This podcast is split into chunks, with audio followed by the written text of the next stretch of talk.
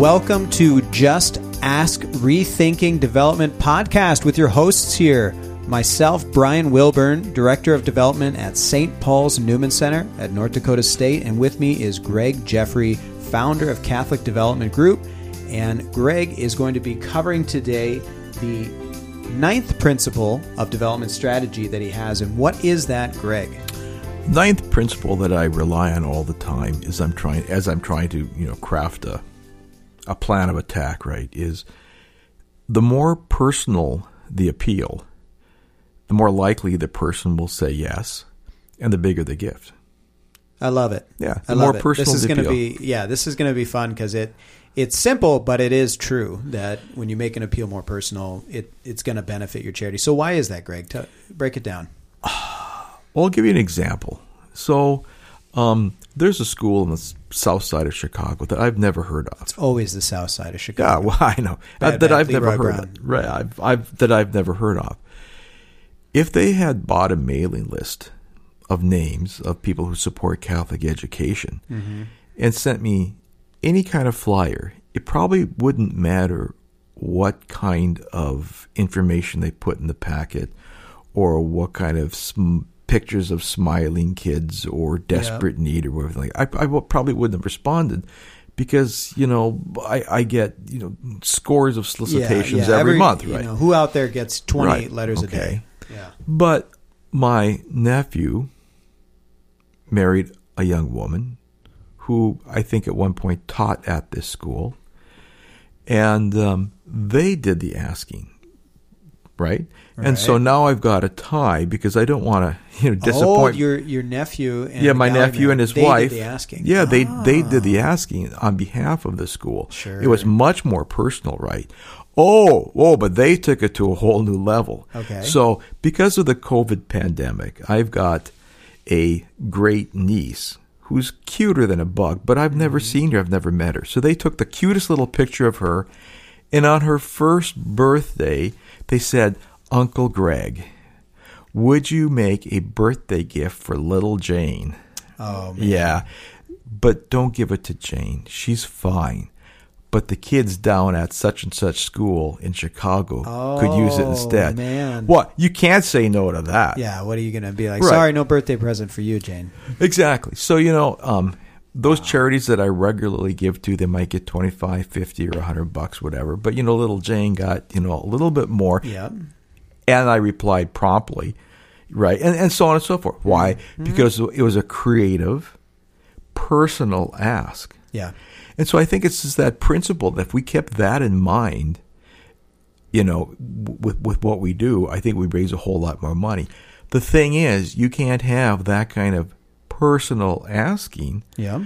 with 5,000 people, right? I mean, Yeah. There's just no way you could do it. exactly. And that gets us back to one of the very first podcasts we did about putting together a major gift prospect list. Or in this case, you know, Uncle Greg isn't necessarily a major gift prospect for for that particular campaign, but the school knew that They had a great volunteer to go and do that exactly for them. It did. That- yeah. and they had a great volunteer who herself i think they're my nephew does pretty well okay Yeah, yeah. so so you know they tied into her and then she tied into a whole um, um, host of, of, of friends and relatives so the more personal the appeal the more likely the person will say yes and the bigger the gift Yes, yes, it's this. Oh, it's so true because and and you you can use it both ways. When we do any kind of mailing, we always look at that to say how can we make it in general more personal. And it's not. I mean, for anybody out there, it's not manipulative. It's just it's actually being relational. Like don't you know you actually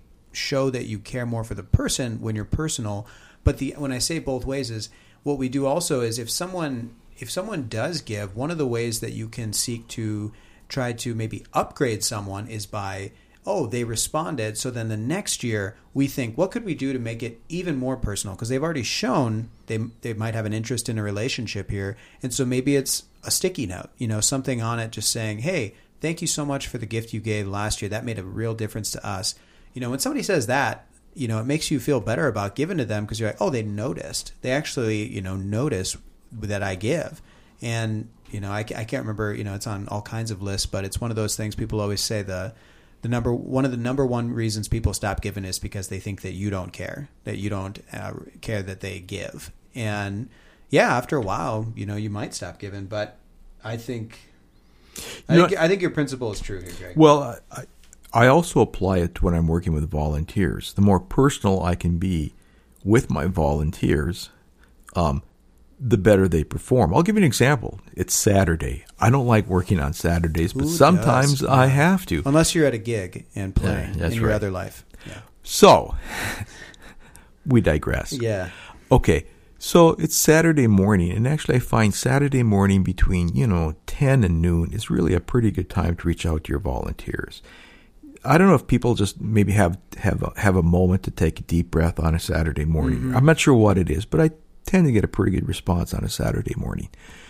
Well, I've got some volunteers that are helping me do a feasibility study. They're out doing community outreach and, and, a, and a personal feasibility study where it's not just me that's doing the feasibility study. It's I've trained 18 volunteers to go out and do essentially what I will am doing as well, right? Right. Gives us a bit broader reach. So we've got about 18 volunteers and just over 120 people in this little town that we're trying to really canvass because we need to raise an enormous amount of money from a very small, small community. So we have to be extraordinarily personal with Right. pretty much everybody. Yeah. Plus, it is a small town, right? But anyway, my point is this morning, you know, I could have done three, there's three ways I could have made contact with my volunteers to make sure that they're getting their work done. Yeah.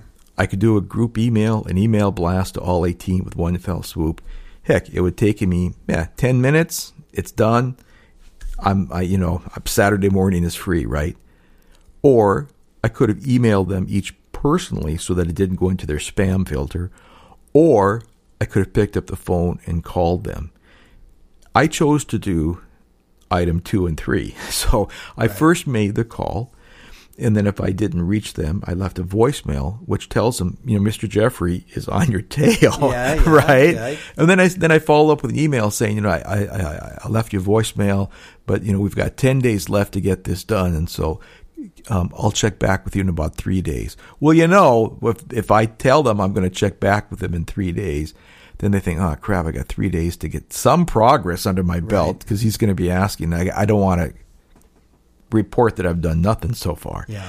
But uh, it gets back to the whole thing: is the more personal I am, the better the response I get, not just from donors, but also from my volunteers. Yeah, it's al- always it always works that way because uh, it's about people when you're going to start raising serious money, um, and people like a more personal interaction. I mean, another big technology out there, not to be um, forgotten, is texting. Yeah. you know, it's it's crazy, and I, I yeah, Well, that's a great reminder for a dinosaur like me. Yeah, right. Yeah, I mean, you can get a response from texting, especially if they're under forty. yeah. People don't answer their phone anymore. But they even if just they don't, uh, I've, I've noticed this, and maybe you have too, Greg. But if you don't, if you call them, they don't pick up.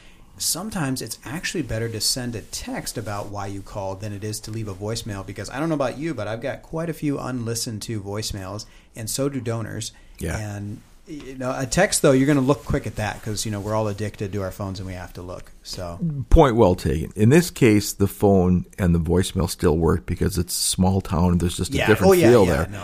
But yeah, in the bigger cities, yeah, the, they'll even the voicemail mailbox is full, not accepting new messages. I mean, that's pretty common these Mm-hmm. days. Nobody listens to voicemail. voicemail is like so 1991, Oh, yeah, right? yeah. Well, I don't know if there's anything more to say, but it's just a, one of those the, one of those principles. Principle number nine: the more personal the appeal, the more likely the person will say yes, and the larger the gift will be.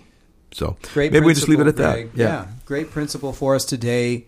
Go out there, try it yourself, and if you guys could, and do us a favor, give us a five star rating on Apple Podcasts, and please subscribe and get more of the information out there. Thanks so much.